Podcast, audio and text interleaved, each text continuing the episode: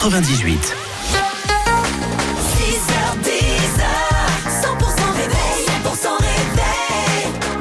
Bon courage bien sûr pour attaquer cette nouvelle journée de travail, jeudi 22 février 8h. Bonjour Karine.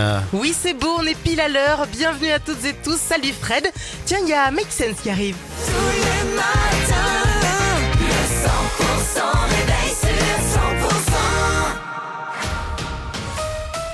Pauline Chalère pour le point sur l'info près de chez vous. Bonjour Pauline. Bonjour Fred, bonjour à tous. Attention au vent. Les Hautes-Pyrénées et les Pyrénées-Atlantiques ont été placées ce matin en vigilance orange pour vent violent.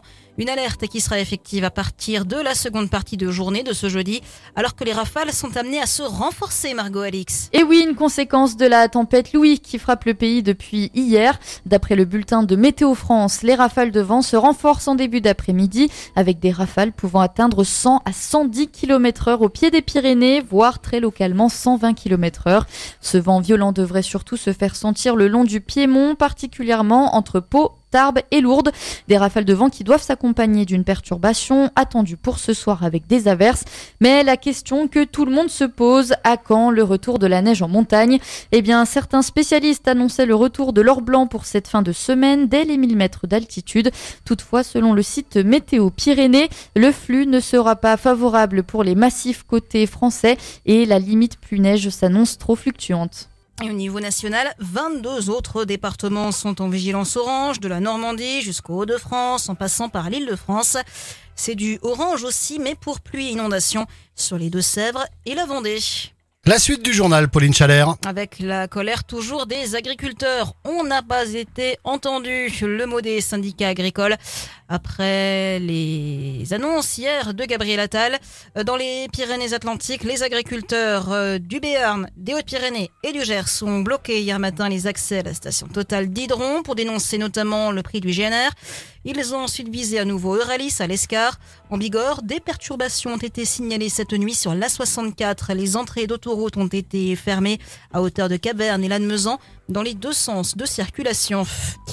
Attente encore prolongée pour les salariés de Galerie Lafayette. Le tribunal de commerce de Bordeaux étudiait hier le dossier des 26 magasins placés en procédure de sauvegarde. Un plan a été proposé par l'homme d'affaires bordelais, Michel Ohaillon. La décision sera rendue le 20 mars prochain, une date qui devrait entériner la fin de l'activité du magasin de Pau qui devrait être le seul à fermer. Petite lueur d'espoir donc euh, pour l'antenne Tarbèze. Près de 200 foyers impactés par une fuite de gaz hier dans le centre-ville de Lourdes. Une canalisation a été touchée lors des travaux menés avenue Maréchal Foch. Un périmètre de sécurité a été mis en place. Les équipes de GRDF se sont rendues sur les lieux. Une automobiliste s'est retrouvée devant la justice paloise ce mercredi. Début février, sa voiture avait fini contre le mur d'une habitation et elle avait été contrôlée avec plus de 3,5 grammes d'alcool dans le sang à Sauvagnon. Cette femme de 50 ans avait déjà été condamnée en 2021 pour des faits similaires. Le parquet a requis 10 mois de prison avec sursis et des soins ainsi qu'un stage de sécurité routière. Son permis a été annulé. La stèle de la médaille militaire encore dégradée à Tarbes. Pour la deuxième fois en l'espace de quelques semaines, ce monument a été victime de vandalisme. Le poteau en marbre qui tient la chaîne du monument, décédé et cassé en deux parties. Des actes qui provoquent la colère du président de l'Union départementale 65 de la médaille militaire. Et puis vous allez peut-être entendre du bruit ce soir, demain soir et samedi soir.